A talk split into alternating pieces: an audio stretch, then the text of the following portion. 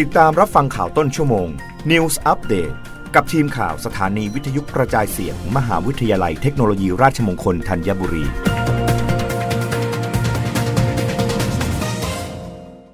รับฟังข่าวต้นชั่วโมง โดยทีมข่าววิทยุราชมงคลธัญบุรีค่ะ คณะรัฐมนตรีเห็นชอบร่างพระราชกฤษฎีกา กำหนดเขตที่ดินที่จะเวนคืน เพื่อสร้างและขยายทางหลวงท้องถิ่น สายเชื่อมระหว่างถนนเพชรเกษม กับถนนสุขสวัสดิ์และถนนกาญจนาพิเศษ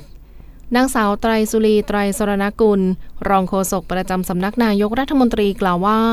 ที่ประชุมคณะรัฐมนตรีเมื่อวันที่ 21 กุมภาพันธ์ที่ผ่านมา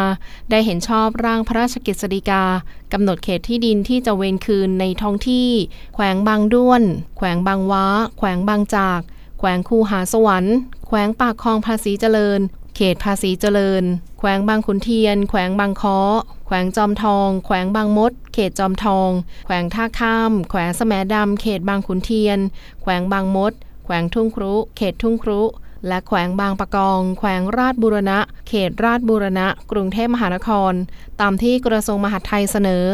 สาระสำคัญเป็นการกำหนดเขตที่ดินที่จะเวนคืนในท้องที่ตามพระราชกฤษฎีกา เพื่อสร้างและขยายทางหลวงท้องถิ่น สายเชื่อมระหว่างถนนเพชรเกษม กับถนนสุขสวัสดิ์และสายเชื่อมระหว่างสายเชื่อมดังกล่าว กับถนนกาญจนาพิเศษกมีกำหนดใช้บังคับ 5 ปี โดยให้เริ่มต้นเข้าสำรวจที่ดินและอสังหาริมทรัพย์ ที่อยู่ภายในแนวเขตที่ดินที่จะเวนคืน ตามพระราชกฤษฎีกา ภายใน 120 วันนับตั้งแต่พระราชกฤษฎีกาใช้บังคับ เพื่ออำนวยความสะดวกและความรวดเร็วแก่การจราจร และการขนส่งอันเป็นกิจการสาธารณูปโภค ตลอดจนเพื่อให้พนักงานเจ้าหน้าที่มีสิทธิ์เข้าไปทำการสำรวจ เพื่อให้ทราบข้อเท็จจริงเกี่ยวกับอสังหาริมทรัพย์ ที่ต้องได้มาโดยแน่ชัด ทางนี้โครงการขยายทางหลวงข้างต้น จะเป็นการบรรเทาความหนาแน่นของการจราจรในเขตภาษีเจริญ เขตจอมทอง เขตบางขุนเทียน เขตทุ่งครุ และเขตราชบูรณะ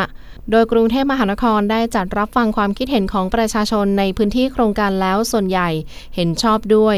ด้านสำนักงบประมาณแจ้งว่ากรุงเทพมหานคร มีแผนการจัดกรรมสิทธิ์ และการเบิกจ่ายค่าทดแทน ระยะเวลาดำเนินการ 5 ปี ตั้งแต่มกราคม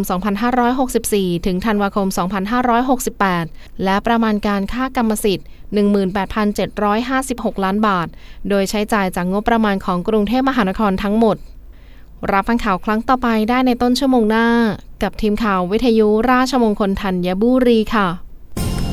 รับฟังข่าวต้นชั่วโมง News Update ครั้งต่อไป กับทีมข่าวสถานีวิทยุกระจายเสียง มหาวิทยาลัยเทคโนโลยีราชมงคลธัญบุรี